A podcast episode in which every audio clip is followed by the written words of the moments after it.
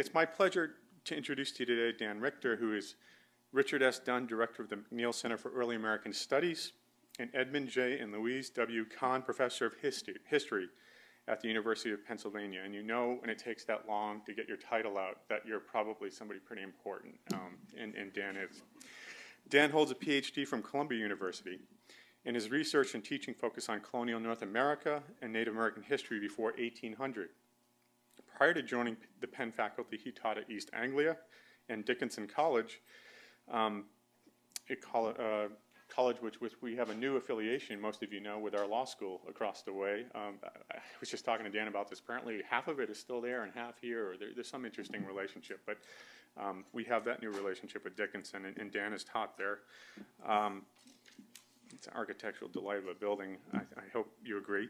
Uh, Dan is the author of many books and collections, including The Ordeal of the Longhouse, The Peoples of the Iroquois, A Native American History of Early America, and with Bill Pencak, edited the collection of essays Friends and Enemies in Penn's Woods, Indians, Colonists, and the Racial Construction of Pennsylvania. James Merrell, who is Dan's co editor of another well received book of essays entitled Beyond the Covenant Chain The Iroquois and the Neighbors in North Indian North America, 1600 to 1800, which was published in 1987 and, and revised and republished by Penn State Press in 2003. Uh, James Merrell has perhaps the most eloquent thing to say about the importance and achievement of perhaps Dan's most notable book, Facing East from Indian Country, A Native History of Early America, published in 2001 by Harvard University Press, a book that was awarded numerous prizes and was a finalist for the Pulitzer Prize. And then attempts brilliantly, I think, to tell the story of European American and Native American encounter in North America, not from a Western perspective, as has typically been the case, but through Native eyes. Writes Merrell, quote, from its title to its very last page, Facing East from Indian Country spins us around. But rather than dizzying, this turnabout is clarifying, freeing us from the blinders of a European perspective on the early American experience. Vast in scope, yet intimate in its attention to particular people, places, and moments, Richter's book is a moving, thought provoking work of scholarship. I came to know Dan while living and working in Philadelphia as a postdoctoral fellow at the McNeil Center for Early American Studies.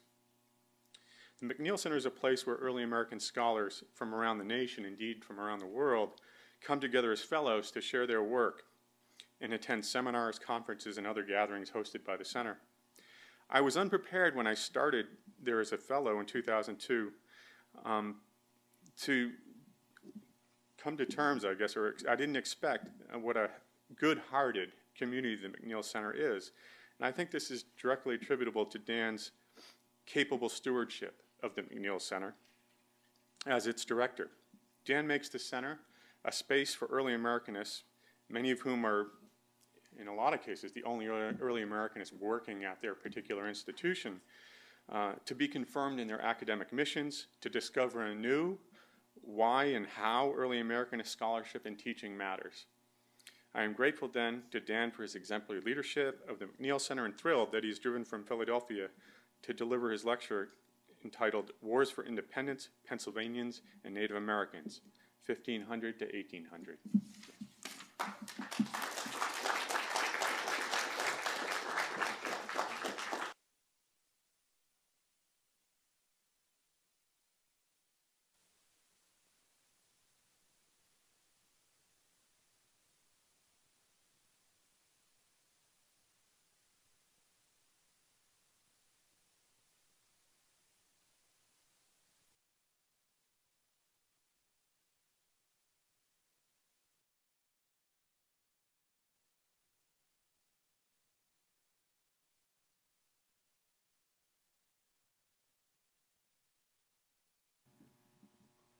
Now I'm on? I'm on. Okay, good.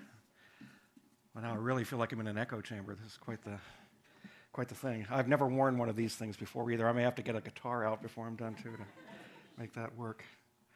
Okay, terrific to be here, and I hope you'll forgive me for. Uh, I almost wore my not Penn State t shirt from Penn, uh, but I did drag out my Penn tie, so, uh, you know.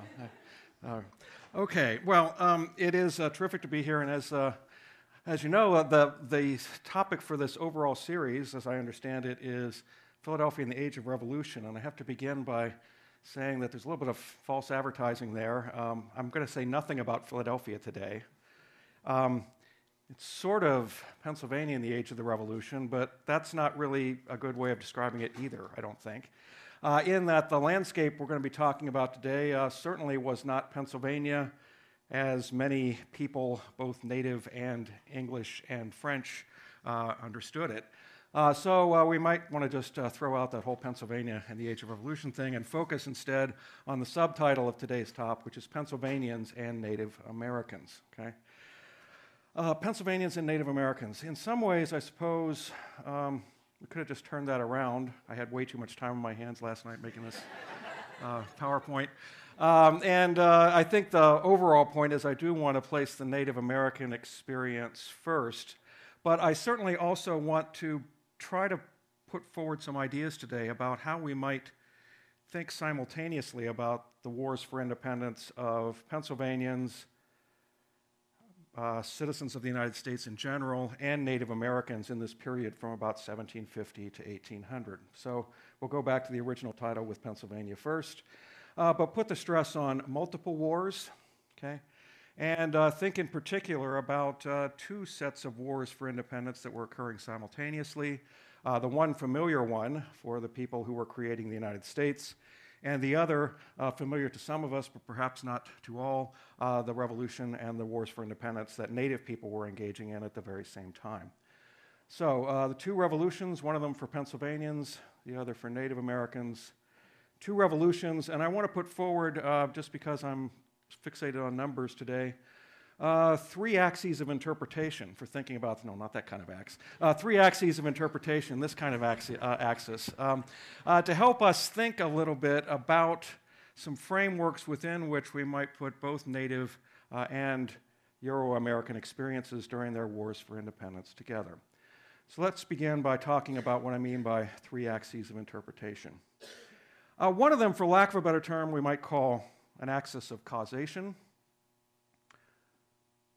Second, we might call an axis that has to do with the nature of the struggle. And a third, getting us into some kind of Einsteinian space instead of Newtonian space, uh, we might call the object of the struggle. Okay? And to introduce these terms, I want to uh, bring in some very old historians uh, who I think remain quite uh, relevant today, but continue in a lot of ways to structure our understanding of these issues for uh, the uh, revolutions. Uh, but in this sense, we've got sets of revolutions, not just two, defined by some ways of thinking about interpreting uh, the causes, the object, and the nature of uh, the struggles for all the people involved. Okay? So, interpreting the Pennsylvanians' revolutions. Um, let's begin with perhaps the simple one. Uh, I think we're all used to think of great historical events as involving both long term and short term causes, right? And uh, I think almost anybody who's tried to understand uh, what we call, for lack of a better term, the American Revolution uh, comes to terms with some kind of finding a space along the spectrum of short term versus long term. Uh, there is the exceedingly long term view, I suppose, that some people still might hold that there is a gradual expansion of the notion of liberty since sometime with the ancient Greeks uh, down to the 18th century. Um, more uh, typically, we'll talk about uh, long simmering structural problems in the British Empire uh, that come to a head uh, in the 18th century. Uh, this sometimes is, was called, even in the 18th century, the things in the womb of time approach. things were just, just building over time. And certainly there's much we have to talk about in that sense. and I, I'm not going to go into all of this right now, but certainly we know that we think about long term structural and other developments, demographic developments, political developments uh, that uh, help us understand the American Revolution. But also, I think, um, and here uh, I tend more on this end of the spectrum, we certainly have to pay attention to very short term, even accidental causes of uh, the war for independence for um, uh, people in the British colonies.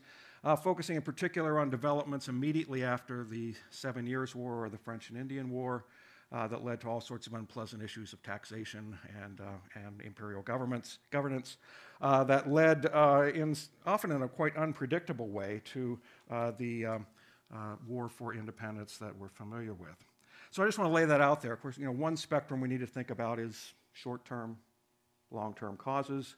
Uh, and uh, at, at, any point, for a whole variety of issues, one might stress um, something accidental that happened on a Thursday afternoon in 1763, uh, as opposed to long term developments that are deeply embedded in the, uh, uh, the history of North America and the British Empire as a whole. Uh, the second axis I want to talk about comes from our old friend Carl Lotus Becker, uh, who the um, historians in the room certainly know and uh, uh, perhaps even hate at this point, Carl Lotus Becker, who in his tremendously boring but influential book, History of the Political Parties in the Province of New York, 1760 to 1776, threw away in the last paragraph one of the enduring lines of American historiography. Threw away just as I threw away my thing here. There we go. I guess that's it. I'll try to provide entertainment that, in that way, if nothing else. Okay. Um, this is up around my eye. What am I done wrong? That's right. yes. In his fascinating book called. uh, he famously said the American Revolution was a result of two general movements the contest for home rule and independence, and the democratization of American politics and society. Of these movements, the latter was fundamental. It began before the contest for home rule and was not completed until after the achievement of independence. From 1765 to 1776, therefore, two questions were about equally prominent. The first was the question of home rule, the second was the question of who should rule at home. Okay? So, this classical formulation, which I think most historians now would certainly say didn't end in 1776, uh, perhaps even continues uh, to the present day, uh, which is uh, that in a lot of ways the more fascinating and interesting questions about uh, the American Revolution have to do with the question of who should rule at home, questions of class conflict, questions of competing elites, questions of the nature of the political system that was being created.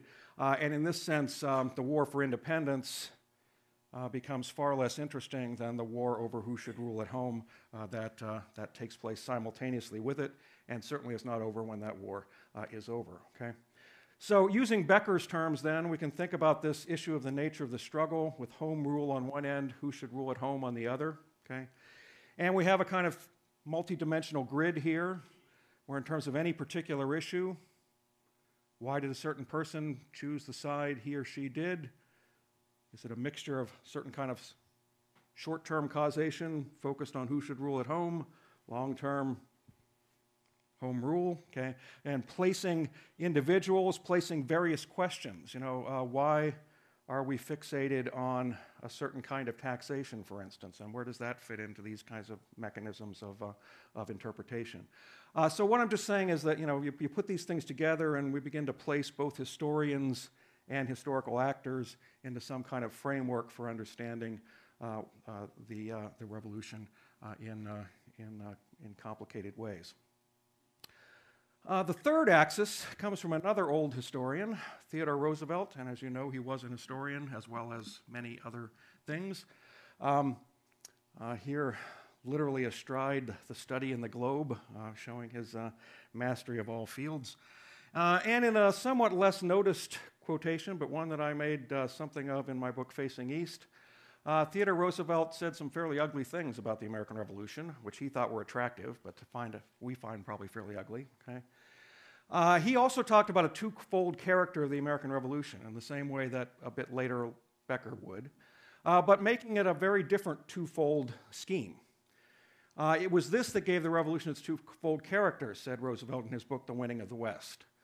Uh, it was a, uh, making it on the part of the Americans a struggle for independence in the East, and in the West, a war of conquest, or rather, a war to establish on behalf of all our people the right of entry into the fertile and vacant regions beyond the Alleghenies. Okay?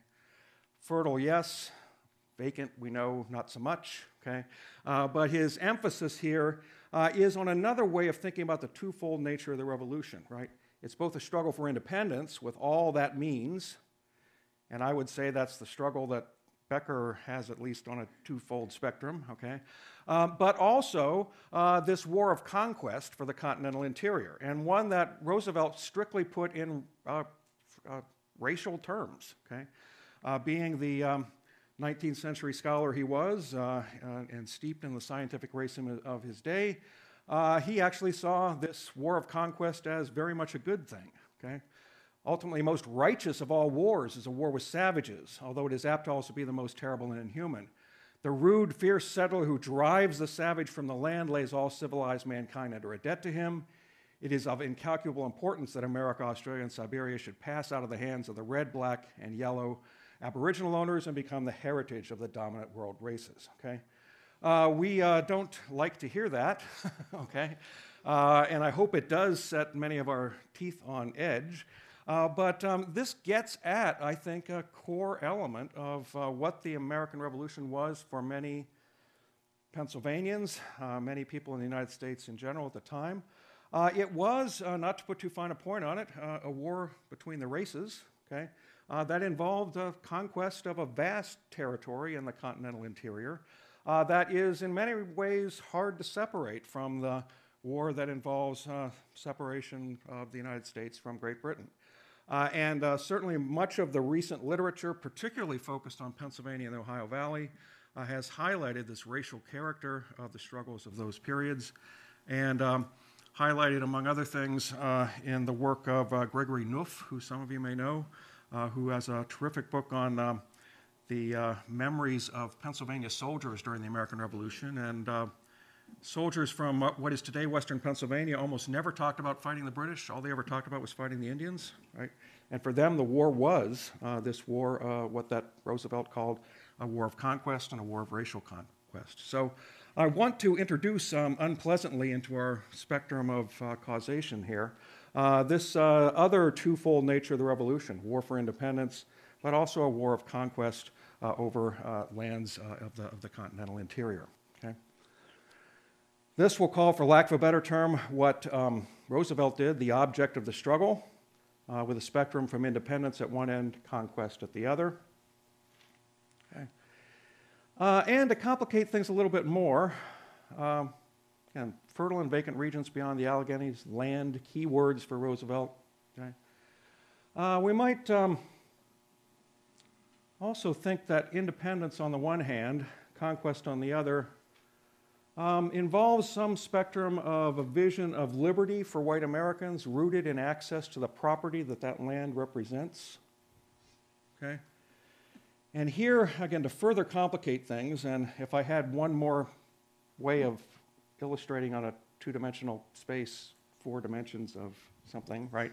Um, uh, it, might, it might be worth thinking that this notion of independence um, and this notion of conquest uh, deeply intertwined for white Americans with a sense that independence involves the kind of control of property and landed values, okay, uh, that undergird for many white Americans their sense not only of citizenship, but their sense of manhood and their sense of what it means uh, to really achieve that liberty, okay? Uh, and as we think, if we follow uh, the high flown rhetoric traced by people like Bernard Bailyn and J. John Pocock and others in this period, and think about the nature of liberty rooted in notions of life, liberty, and property, right? Uh, that, uh, you know, the, the uh, role that that Western land plays uh, for many, certainly not all, but for many white Americans, in their personal definition of what independence and liberty means is something we want to, uh, I think, uh, uh, unpleasantly keep in front of us as we think about these, these issues. Okay? And I am going to be hopeless with this ear thing. Good. Okay. He says I'm good. I don't know whether I am or not. Um, now, I want to also suggest that we can use a very similar very similar set of three axes of interpretations to think about uh, the wars for independence and the revolutions that Native Americans were, uh, were experiencing in this very same period. Okay? Um, the first one, the liberty and land thing, is almost too easy once we put it in the way we did for uh, white Americans, right? Clearly, and in the most fundamental terms, should white Americans succeed in Roosevelt's struggle for conquest of the continent, uh, this must come at the expense of uh, central goals of native people in that same period. They're fighting over the same land, they're fighting over the same liberties. Uh, and here, uh, like matter and antimatter, the two sets of revolutions can't coexist, or rather, they are invariably in conflict with each other. And uh, the success of one revolution uh, clearly involves the defeat of the other, right? Um, and here, then, um, I think it is uh, doesn't require too much of a stretch of our imagination to think that um, uh, for Native Americans, we have to think about this land and liberty spectrum as being absolutely central to what uh, they are fighting for in this period as well, uh, because, uh, again, the, the struggle is, is absolutely the same one that, uh, that white Americans are engaged with. The land we're talking about, of course, is the vast interior of eastern North America.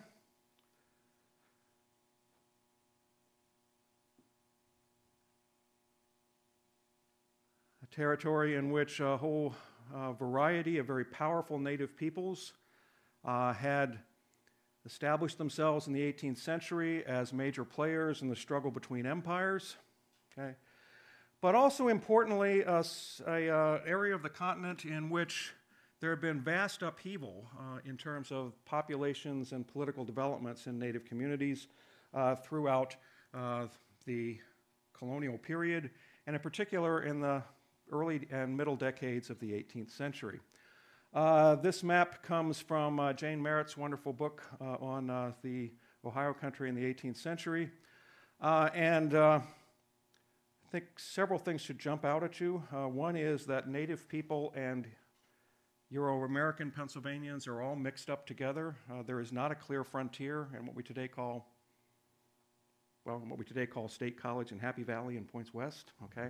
Um, and also for the native communities, also a very mixed picture with lots of different folks, Delawares, Shawnees, Iroquois people, um, refugees and relocated people from all over eastern North America, settling sometimes in the same villages, sometimes in separate villages up and down a river from each other, okay?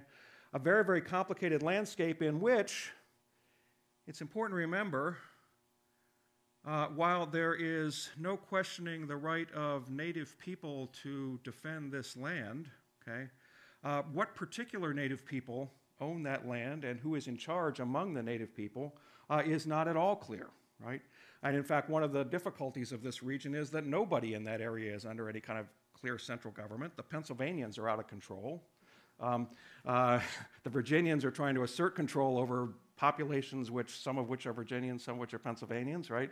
Uh, and among Native communities, no clear central power either. Uh, there is a pretension on the part of the Five Nations Iroquois to the north uh, to be the overlords of this region, but that certainly is not a pretension that many of the people on the ground share, and one that in very recent times has been uh, uh, a particularly strained relationship. Okay. Uh, here, in many ways, is my favorite map of this region in the 18th century. This comes from the Handbook of North American Indians. Um, memorize all the arrows, arrows on this map and, uh, and uh, repeat it to me uh, later on at the reception this afternoon. Um, what we really need to picture, though, is the movement in and out and the sense of people uh, you know, constantly uh, in motion. The confused native landscape of this region is very, very crucial for us to understand the nature of the land liberty spectrum that we are talking about. Okay? Uh, these are, for the most part, people who have moved within the last generation or two into the region. Many of them have ancestral claims on this land. Shawnees, in particular, seem to have been forced out of there in the 17th century and come back in the 18th century. Um, but uh, all of them, uh, for various reasons, have uh, deep seated grievances against the English colonies, including some very deep seated and relatively recent grievances against Pennsylvania uh, that uh, uh, lead them, among many other things, to not be inclined to move yet again uh, and to uh, uh, make a stand to defend, to defend this territory. Okay?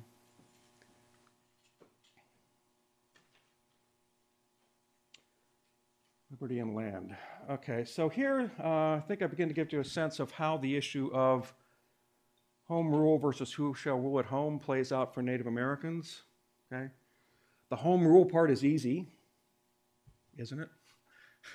Right? Uh, that the defense of native lands in this region involves native people being able to control their own affairs.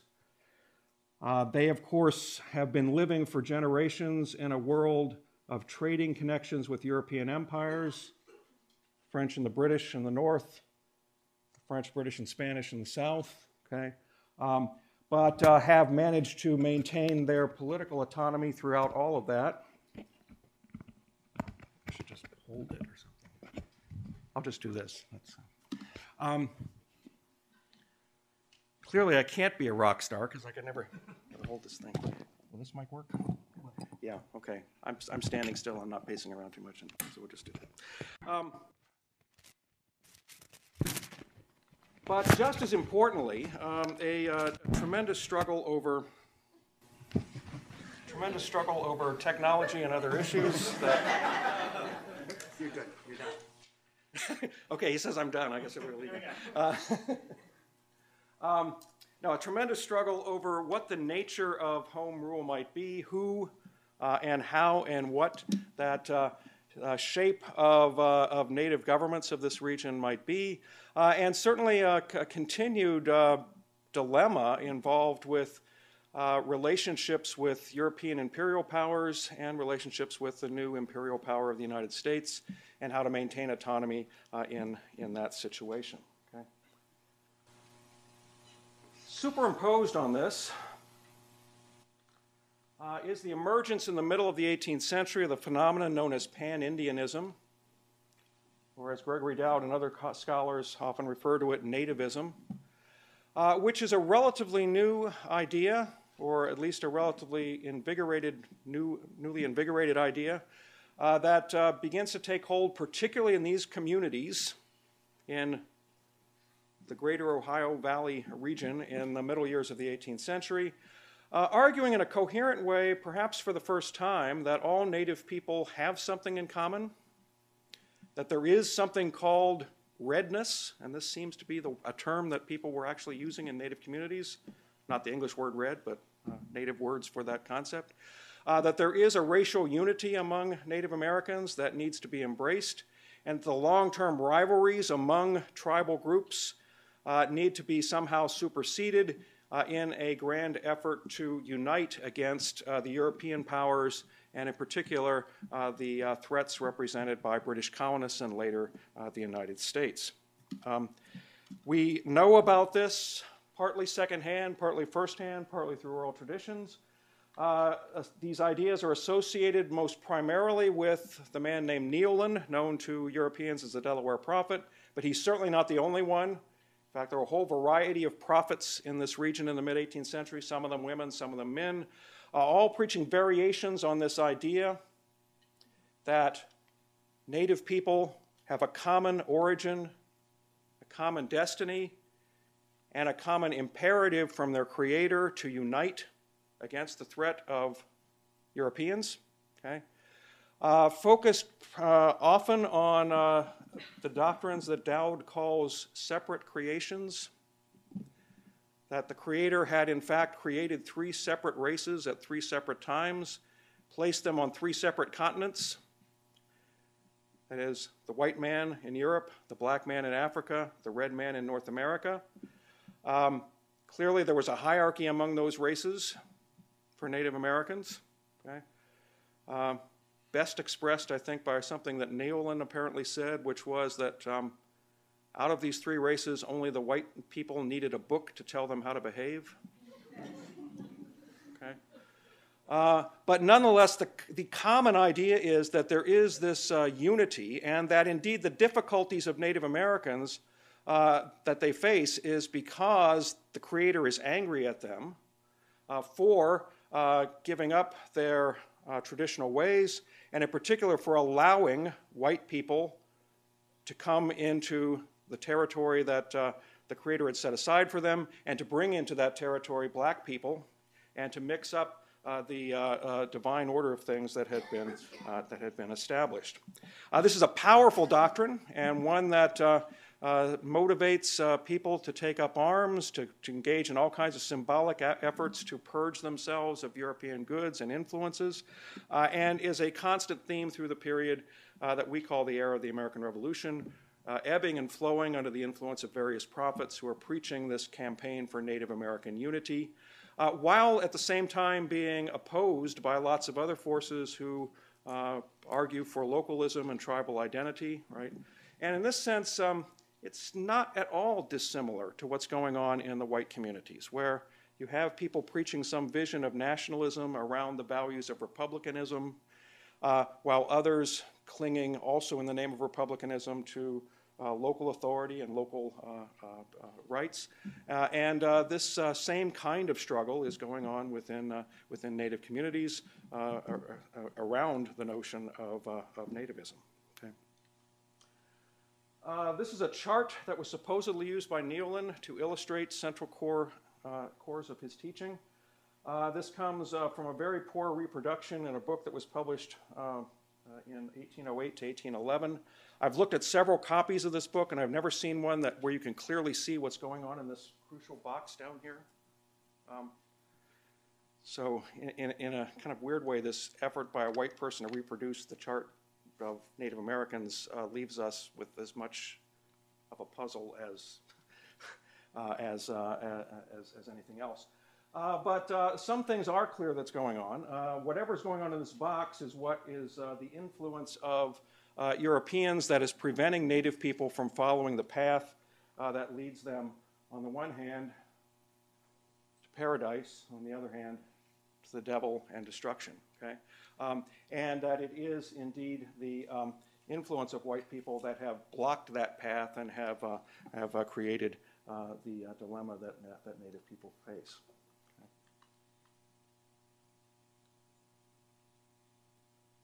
Again, it is no surprise that it is in these mixed ethnic, ethnic communities of the Ohio country uh, that these ideas of pan Indianism and nativism seem to have their origin.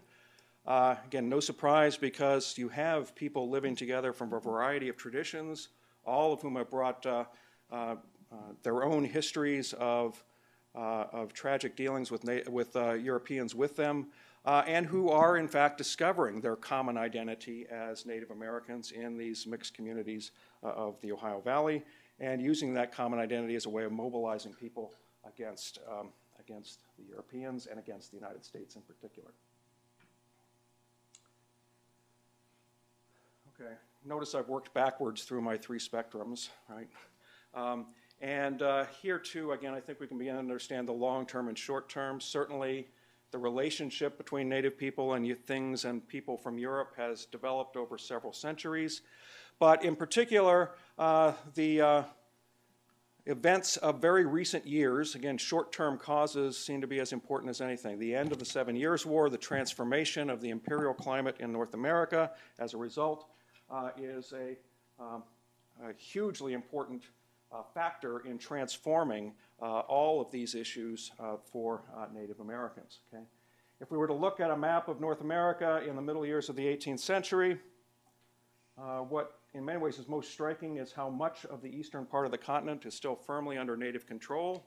A variety of different rivalrous Native groups, but nonetheless having carved out a place for themselves uh, in the late 17th and early 18th century there, surrounded by French here, the English here, the Spanish here, uh, but uh, not so much surrounded as. Turn, turn that view around a little bit. You've got a native continent uh, with European people on its fringes, right? Uh, all of whom can be played off against each other. Um, bit of an oversimplification, but here's the map after the Seven Years' War when the French and the Spanish are largely gone. Uh, the Spanish having swapped Florida essentially for um, Louisiana, right? Um, but suddenly, native people who, in particular, have been able to play off the French and the English, North and South, against each other, uh, now are facing the um, British Empire alone, right? Uh, as uh, for the first time, a map that looks like white Americans always thought it should look, with a clear frontier line, Europeans expanding from the east, native people presumably retreating in the west. Okay? Um, this is, a, this is a, a relatively new situation on a large scale in North America. Local groups had always faced this from as early as uh, Jamestown in the 16 teens, 1620s. Uh, but on a broad scale uh, that fits into this notion of a continent wide Indian identity, uh, it is only after 1763 that for the first time you've got this clear sense that all the Europeans are here, all the Native Americans are here, okay? Uh, and uh, clearly that, uh, that expansionary uh, uh, European presence is the one that's driving what Roosevelt called that other aspect of the American Revolution, the conquest of, of the interior. So I hope we do, well, we never look at this picture the way we used to, right? Um, Daniel Boone leading people into the promised land, into the empty wilderness, and all the rest. Wilderness, okay. Um, but uh, this, in this sense, you know, Daniel Boone uh, representing here thousands and thousands of people who are not as famous as he was, okay, uh, is the face of that expansionist side of the American Revolution, uh, and is the side of that revolution that Native people uh, are facing in, in this period. Okay? On both sides, racial hatreds are being consciously inflamed. I didn't make too much of this, but Neolin certainly has nothing good to say about white people, and very many things to say that are good about red people. It is, for lack of a better term, using this term advisedly, a racial view of the world. Okay? Indians are one kind of people, Europeans are another. Uh, in the same period, uh, racialized views of the struggle are um, permeating uh, white society with the circulation of images like this one, the, the image and the story of the death of Jane McCrea, who inconveniently was not um, a U.S. Uh, patriot but a, um, a loyalist. Okay? Um, and the whole story is all kind of messed up because she's on the wrong side and there's a whole. But in any event, the point is the cruelty of the Indian uh, warriors, uh, which of course Native people are uh, countering with their stories of George Washington, the town destroyer, right, and of their uh, uh, memories of infamous events like the Sullivan Campaign, which destroyed um, tens of native communities and massive amounts of corns and cornfields and orchards in the 1780s, right? Uh, not surprisingly, these two wars inflame racial hatreds. Okay.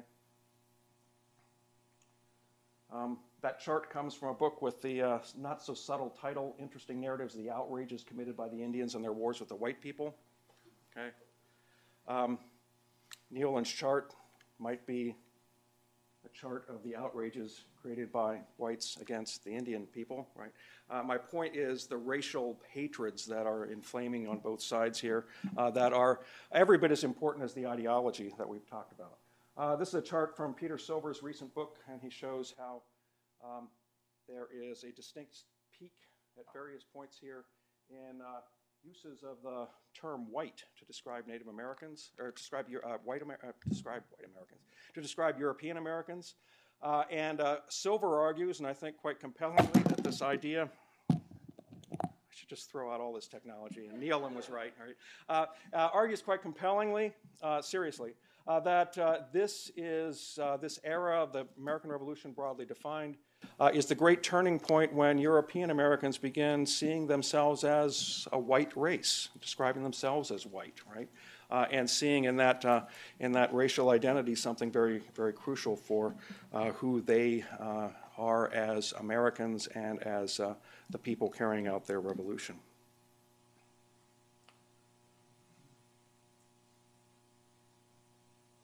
All right, to bring this, uh, bring the two revolutions to firmly into conflict, and perhaps to, um, I hope, maybe make some of this a little more real than, uh, than it did otherwise. Uh, we do need to uh, remember uh, that uh, it might be interesting to superimpose some maps that are familiar and some un unfamiliar ones. Okay? Uh, this is the map I have of Native America before the American Revolution. Something like this is a little more commonly seen in textbooks and elsewhere. This is a map that, again, it comes from a standard collection that came with a textbook at some point that I came across my desk, right? Um, that shows, of course, one of the great achievements of the period of the Articles of Confederation for the United States, uh, the arrangements whereby the various states gave up their western land claims. Okay, uh, the land claims uh, ceded here by Virginia, North Carolina, Connecticut, Massachusetts, all the rest. Okay.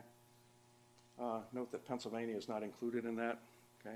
Um, and of course, this is also one of those classic textbooks maps, which just says these are Western land claims. Um, there is no other claim there, that these are not necessarily native lands, right? Uh, and I think one of the stories that tends to get lost, one of the many stories that gets lost about the period under the Articles of Confederation, in the late years of the War for Independence and the early years before the Constitution, uh, is how crucial this struggle for Western lands, i.e., native lands, uh, is to the politics, the developments, and indeed the economic life uh, of uh, the new United States. Okay? And as we think about ceding Western land claims, as we think about that other great uh, achievement of the uh, Confederation period, the Northwest Ordinance, um, as I always tell people, we know why Midwesterners are square because they right from the start, right? Um, again, this is often just presented in the abstract, right? As rightfully presented as a tremendous political achievement among rivalrous American politicians, right? Uh, to get the various states to give up their Western land claims, to come up with this ingenious scheme for organizing settlement in the region by drawing nice straight lines that are entirely predictable, okay? Come up with this ingenious scheme that new states will be the equals of old states, right? Uh, all of which, of course, we know has something to do with this thing much later called manifest destiny and all of this, right? Uh, but put this in the context of the two revolutions we've talked about and the war for conquest, and this really is the boring bureaucratic mechanism whereby the conquest is achieved, okay? Um, and um, achieved in a way that uh, often involves a vision of using these Western lands to solve the various financial and other difficulties of the states. Okay? Again, so you got on the one hand the dreams of white men who are seeing themselves as white men entitled to conquer this land and seeing for themselves the vision of owning a farm out there in Kentucky or somewhere, right? But on the other hand, you've got great uh, politicians in the East seeing that same land uh, as a great opportunity to do a lot of things financially and otherwise uh, to achieve the stability of the new, uh, the new republic. Okay? Here's another thing to memorize before we meet again. I tried to line up the various things that are involved with the Northwest Ordinance and its related activities. Okay? And you see here uh, in blue, 1780 through 1784, uh, these are the crucial elements in the various states giving up their claims to this land. And the key thing was when Virginia uh, caved in in March 1784. A month later, Jefferson drafts what became the Northwest Ordinance, ultimately of 1787. A few months later, we have the first of a series of treaties the Treaty of Fort Stanwix, the Treaty of Fort McIntosh, the Treaty of Fort Finney, the Treaty of Fort Harmar. Uh, these are the alleged treaties whereby the land covered by the Northwest Ordinance is transferred from native owners to the United States. Every one of these treaties is almost universally agreed by historians today to have been fraudulent and co- coerced. They took place in forts because literally they took place under the protection of guns. Okay? The uh, native chiefs who finally signed these documents, if they signed them at all, uh, were, uh, did it under coercion or without the authority of the people back home. Uh, these are highly controversial, to say the least, in Native communities, part of that who should rule at home issue, right? Um, and uh, in particular, uh, lead to uh, the very violent war of the 1790s in the Ohio country, in which Native people are insisting that these are not legitimate treaties, okay? My point in this timeline, however, is that uh, this is all mixed up. The, in the midst of negotiating these treaties, they pass the Northwest Land Ordinance before they actually have clear treaty rights to this land. Okay? Chronology is significant. Um, and um, indeed, it's not going to be till 1795 uh, when the Treaty of Greenville imposes a reasonably accepted peace and boundary line uh, in which many Native people at least agree that some legitimate process of treaty making took place, uh, that the United States is able to secure from Native Americans um, uh, you know, title to even a portion of the land that uh, they had claimed as early as 1785 as part of the Northwest Ordinance. Uh, so I want to argue that um, despite my jokes about the Northwest Ordinance of being square and all that kind of stuff, um, this is in fact an aggressive political act by the United States uh, to assert its authority over this uh, region that is so uh, crucial to the United States in that period. Okay? and part and parcel, of course, of the, uh, the great expropriation of native lands that will occur uh, during the period of the American, uh, early American Republic to 1783 uh, to, to 1810. Okay? All of this, of course, before the famous Trail of Tears in the southeast involving the Cherokees, Creeks, Chickasaws, and others. Um, but uh, clearly, uh, part of what Roosevelt was talking about when he said these lands will pass into the hands of the white races. Okay? Here's Pennsylvania's version of a map like this. Um, this entire area here is acquired in those treaties that I just talked about, Treaty of Fort Stanwix and Treaty of Fort Harmar, okay, 1784, 1785. Uh, roughly one-third of the present state. Uh, I believe it was, we mentioned uh, Dickinson School of Law earlier, I believe it was John Dickinson himself as president of the Council of Pennsylvania who came up with a wonderful phrase, the acknowledged limits of this Commonwealth. Uh, uh, who acknowledged them? Uh, well, what's acknowledged is, again, this huge expropriation of native land immediately after the American Revolution and during, again, that period of the Articles of Confederation. Uh, this land, in the minds of many Pennsylvania politicians, is the key to an awful lot of stuff. Okay. Uh, in 1783, go back here a second. Note that territory there. This is the western half of it. They set aside this huge area in dark blue as what they call donation lands, uh, the somewhat smaller area, the depreciation lands. Uh, these lands are initially set aside essentially to, to pay much of Pennsylvania's debt from the War of Independence, and particularly its debt in the form of what it owed to its own soldiers. Okay? Uh, instead of issuing soldiers um, actual cash money as their enlistment bonuses, uh, they gave them certificates they called donations uh, for land.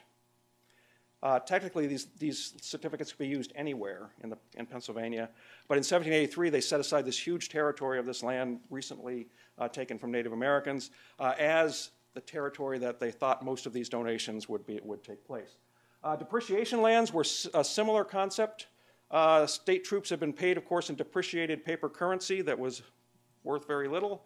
Uh, they came up with a scheme whereby they gave them certificates for land, which was to make up for the lost income of their depreciated uh, payments. Okay? Uh, as of 1790, there was at least a $1.5 million outstanding in these depreciation set, uh, uh, certificates as debt. And this is probably three quarters of the outstanding state debt. $1.5 million, of course, was real money in those days, right? Um, as one historian said, land was going to be the path to solvency. Okay? Now, it just so happens that actually it didn't entirely work out this way in Pennsylvania. Uh, they had difficulty actually getting ordinary soldiers to take up this land. Uh, many people either sold their certificates to speculators, which of course happened all this throughout this whole period, right?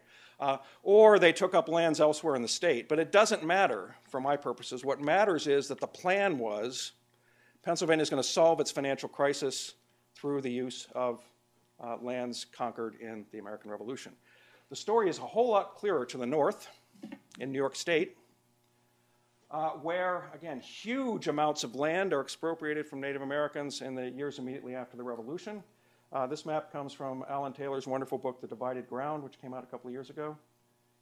And he calculated the amount of revenue in the early 1790s that came from the sale of these Native American lands $1.1 million throughout that period, um, leading to hefty surpluses for the state and um, leading to a situation in which land sales uh, represented roughly half of the income of the state of New York in the early 1790s. Okay? Now, put this on a broader scale. Uh, we all know that throughout the early republic and the early 19th century, what was the biggest source of income for the U.S. federal government? Sale of Western lands, sale of Native American lands, right? Um, and here too, we you know again get an insight into just how fundamental this concept of the conquest of land was uh, to the uh, emerging political order created uh, by the United States in this period. Uh, this is not to discount everything else we say about the American Revolution. It's all true, right? Um, this was all about liberty. It was all about uh, uh, all kinds of wonderful things, but it was also all about getting Native American land to make those visions of liberty for white Americans possible. So I'll wrap this up here, I think. When this leaves us probably 20 minutes or so for, for some questions. And um, I just want to again reiterate that if we think in terms of this spectrum of long and short term causes, who should rule at home, home rule, land, the land liberty equation, uh, we, I hope, can get a sense of the uh, overlapping and conflicting qualities of the wars for independence, how the goals of Native Americans and the goals of white Americans uh, inevitably clashed in this period, uh, and how, uh, among other things, we can see deeply how the experience of Native Americans was central to the formative experience of the United States. So we'll stop there.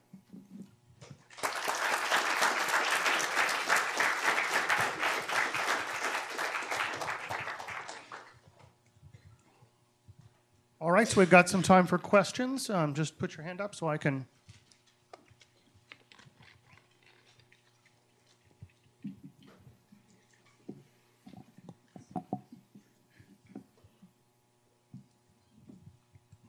as early as the early part of the 19th century, you had people, certainly in New England, speaking up for the rights of black people as hu- and humanity in humanitarian terms. Didn't anyone ever discuss the idea uh, of humanitarian treatment of the Indians? Uh, absolutely, and thanks for bringing that up. I mean, I, I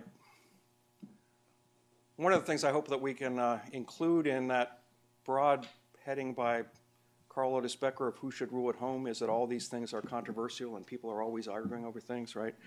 Um, and certainly, if you think about the period of um, immediate abolitionism in 19th century, in the 19th century U.S., right?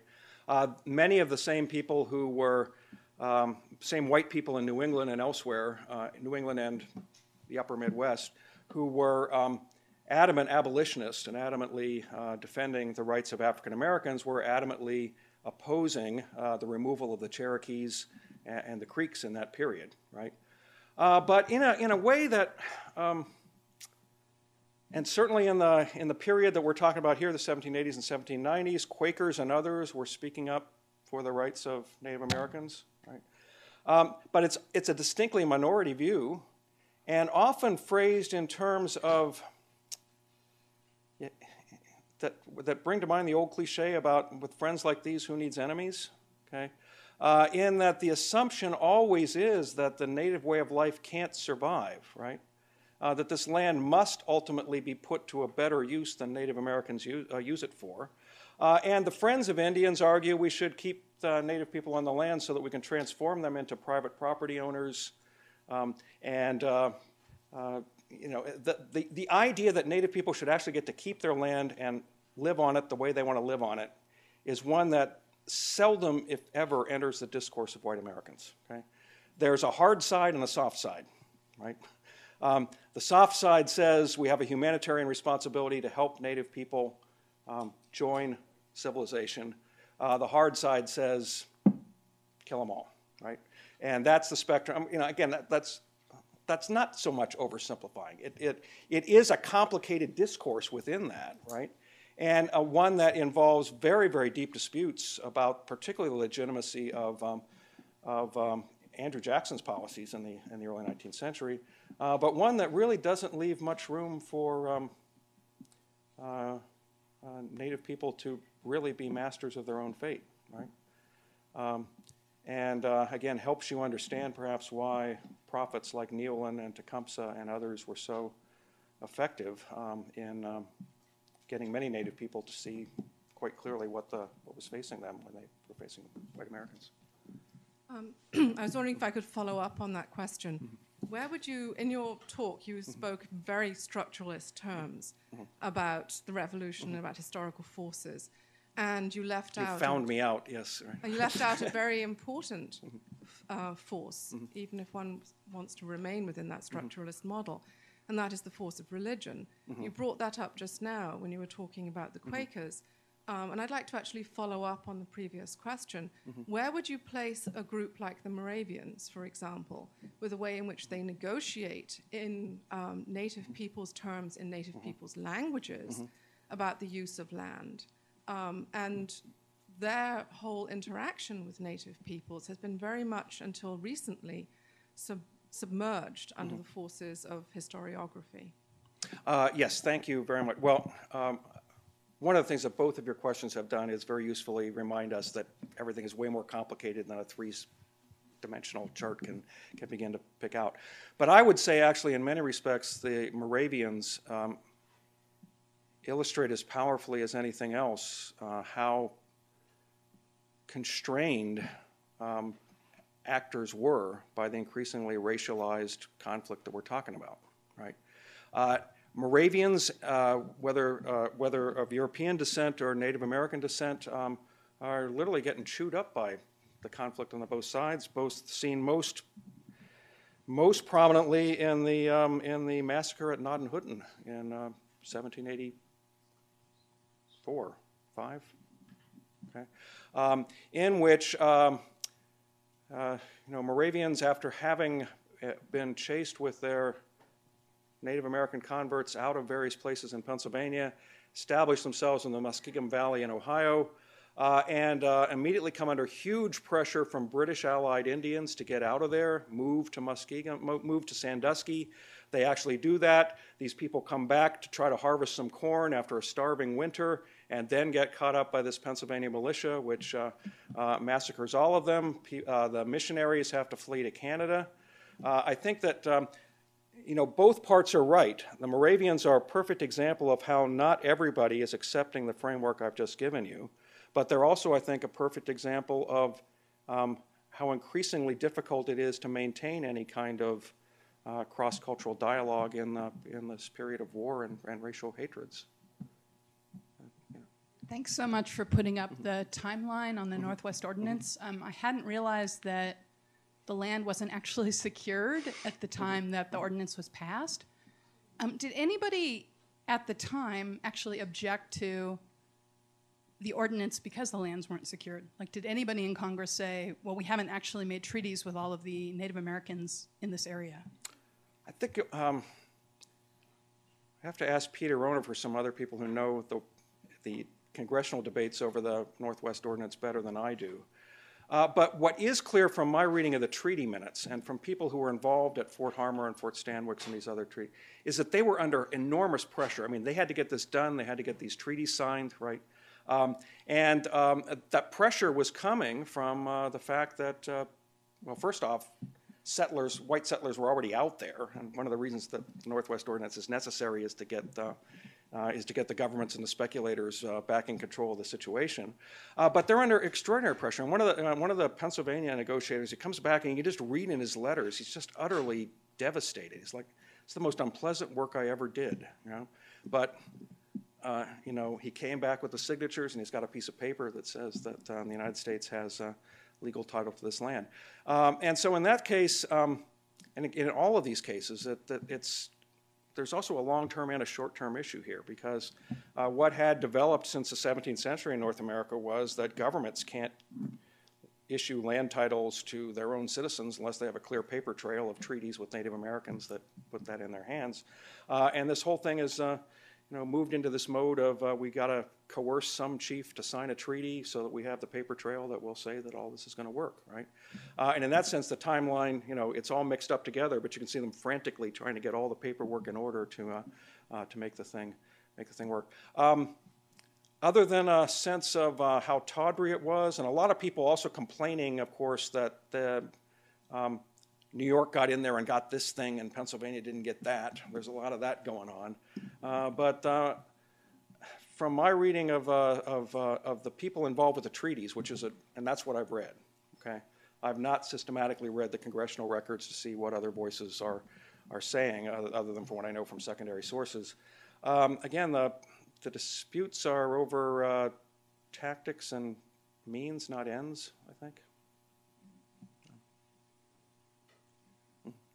Were there any particular uh, battles with the local tribe here, the Lenni Lenape, or were they a peaceful tribe?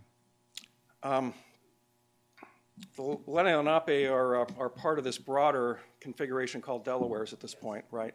Uh, who are deeply divided among themselves. They're Western and Eastern groups. Uh, there are people who are trying to remain neutral. Uh, there are some groups of Delawares who actually are allied with the United States for, at, at one point. And in the, uh, the famous Treaty of Pittsburgh of 1776, they're actually promised that they will be the 14th state. I'm not sure where that concept went. Um, uh, but uh, uh, again, the Delawares are a perfect example of the who should rule at home question and the home rule. I mean, they're, they're um, but also a perfect example of how by the end of this war, almost all of them are against the United States, right?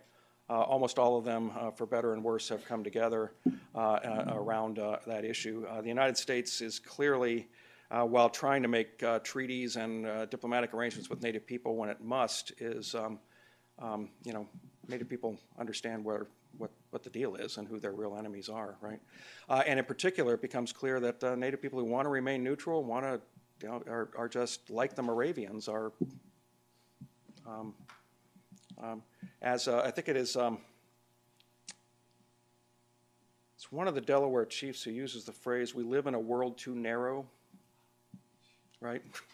Uh, that our options are closed, and uh, that uh, you know we have uh, we have the uh, aggressive pan-Indian movement on the one side and the aggressive United States on the other, and the options are just just just shutting down, right?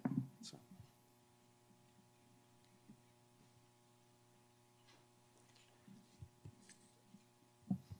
Thanks, Dan. Um, I think I'm going to ask a question that will ask you to give some more nuance as well to the structural model, but may lead you to make another global argument. I don't know.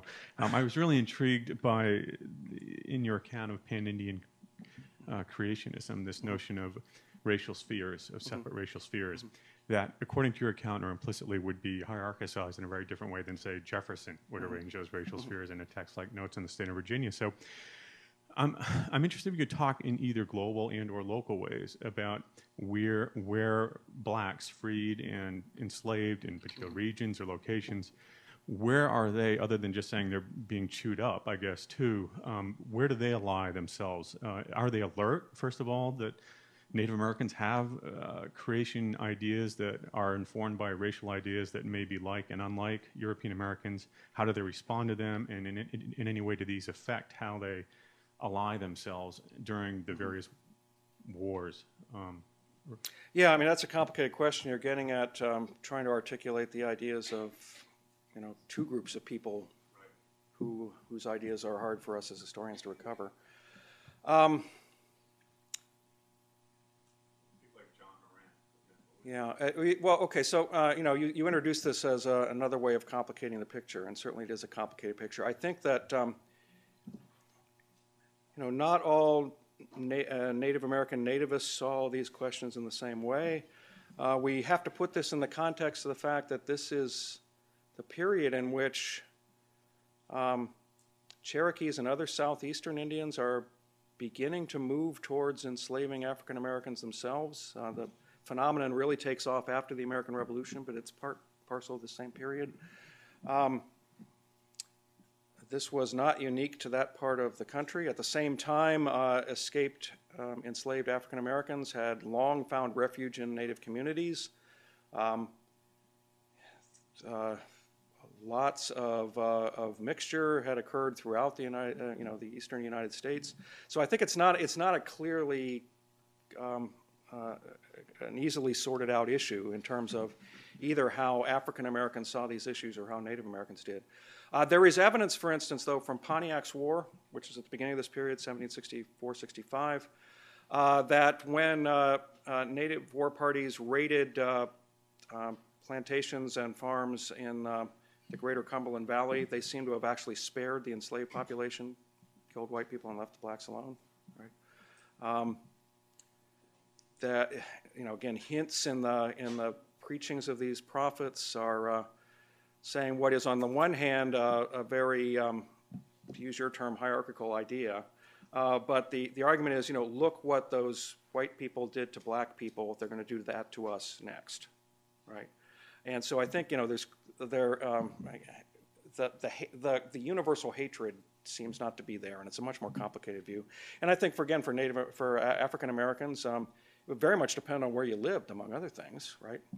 Um, if you're uh, in South Carolina, it continues to be a real possibility to get to escape to Florida and um, in the colonial period uh, get freedom from the Spanish, which was something they often held out for African Americans, uh, or to mix in with the group uh, that is going to be known in a couple of decades as the Seminoles. Right? Um, so again, this is a, this is a um, no clear answer that fits on my nice spectrums, which I now may need to throw away because they're way too structural. Um, We've got, we've got time for one more, I think. Okay. I just had a question about, um, you spoke a lot about the racial antagonism, antagonism that is driving uh, the formation of the pan-Indian movement or the nativist movement. And um, I was just wondering about, this is a time, obviously, uh, when Native Americans are facing a world in which former colonies, separate entities under uh, sort of the European Empire, mm-hmm are struggling to find a way to reorganize themselves uh, uh, social politically into a new form of organization, uh, choosing a confederacy, a loose confederacy. And um, I'm just wondering, are there similar discussions going on in Native American communities? They're, they're witnessing this formation, the bringing together of these colonies, which they at one time could play against each other, uh, could form separate treaties with that were in conflict with one another. Is there a similar uh, discussion going along um, going on among Native leaders that okay, look, there's this movement to form confederacies among sort of these people that are, have been our enemies, that are still our enemies, and if if there is, how, what role does that play in this vision of a nativist movement among uh, Native peoples? Yeah, thank you. And, and again, I highly recommend Greg Dowd's work on, on all of this. Um, there is a uh, short-lived but very, very successful confederacy of um, Native American groups in the, in the Northwest, usually in the historical literature, it's called the Ohio Indian Confederacy, uh, that runs this war in the 17, late 1780s and early 1790s, right? It is an explicitly political alliance among uh, formerly rivalrous groups, uh, led to some degree by the Miamis, but um, they're really making an effort to bring people together on uh, what seem to be less um, less the explicit spiritual lines of the nativist prophets and more a kind of um, parallel process to what's going on in the U.S. Confederacy in that period. I think we also need to put into that mix uh, what's going to happen uh, over the next generation with the Cherokees adopting a new constitution, with similar developments among uh, the Six Nation Iroquois, right? Uh, and so I, th- I, think absolutely you can put them in, you know, a not just a parallel story, but a single story of how uh, various peoples in North America are reorganizing themselves politically and trying to find new, uh, new centralized governmental forms in this, in this period. Yeah. Actually, two more minutes. We have one more hand, so you allow that question, and we'll collectively uh, give Dan uh, a round of applause and thank him. So go ahead, Chris. This is maybe even more a footnote than a than a question, but. Um, I was struck by the graph that you showed, the chart of mm-hmm. the increase in the in the term whiteness mm-hmm. Uh, at a, at a certain point, and it was really striking me that rather than being signaling the formation of a kind of racial uh, sphere or racial uh, tension at that point, it might have been signaling a transformation in a racialized, an already existing racialized understanding, in the sense that in the period leading up to the revolution, particularly in this region, there was an understanding of race as an environmentally transformable phenomenon that was being transferred into, you know, our contemporary understanding of race mm-hmm. as something inborn and, and unchanging. And so we see, particularly in the so called Indian captivity narratives out of this region, the idea of a, a transformable racialization. Mm-hmm. And that, that seems connected to the idea of understanding the ways in which one could transform from a British subject to an American subject as a model of racial transformation into a post-revolutionary understanding of na- nationhood or, or national belonging as an inborn or intrinsic unchangeable phenomenon in which native peoples might have figured right for that kind of racial transformation Right. Uh, again, complications. Um, this does seem to be the period when white people figured out that Indians were a race. I think that had not been clear earlier. The discourse had been largely black white, not white red. Uh, it is also clearly from the recent literature the period in which Indians figure out that they are red people and that whether they, they I think they probably knew even- earlier that Europeans were some other uh, uh, thing. Again, racial category, is that really the word to use for any of this? Uh, Are any of them using um, 19th century Darwinian ideas? No, right?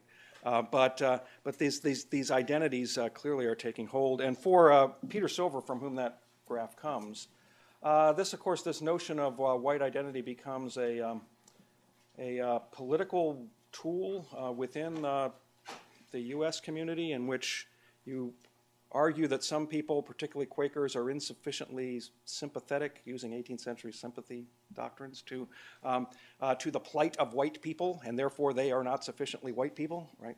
Um, and so, you know, this, this, this, uh, this, the, the political as well as the, as the uh, personal identity here is crucial. And maybe I'll just close with something that comes from Anthony Wallace in his book on Jefferson and the Indians. Uh, it's a line that has um, uh, really struck, stuck with me, although I can't quote it exactly. Um, he uh, really sees a, a, a, strong connection between the Republican and dem- democratizing elements of the U.S. Revolution and uh, this racializing of ideas about Indians in particular. And he argues that um, a monarchy can be multiracial and multi ethnic because there's no assumption that all men are created equal. And so there is a place for lesser races in the political and social order in a monarchy, right? As soon as you embrace republicanism, as soon as you say that all citizens are equal, um, there is no way of justifying unequal rights for people who are all the same kind of people, right? Um, and, and that therefore, you know, it, it, it's hard to imagine a democratic republic uh, that could uh, make room for uh, Native Americans and for African Americans as full citizens of the polis because you're either in or you're out, and there's no. And of course, this is the period in which biological difference becomes the marker, right? Why are women out? Biological difference. Uh, why are African Americans out? Biological difference. Why are Native Americans out? Biological difference, right? So um, it's, a, it's a complicated business, and I thank everybody for their complicating questions because this um, is an effort to impose some clarity on a mess.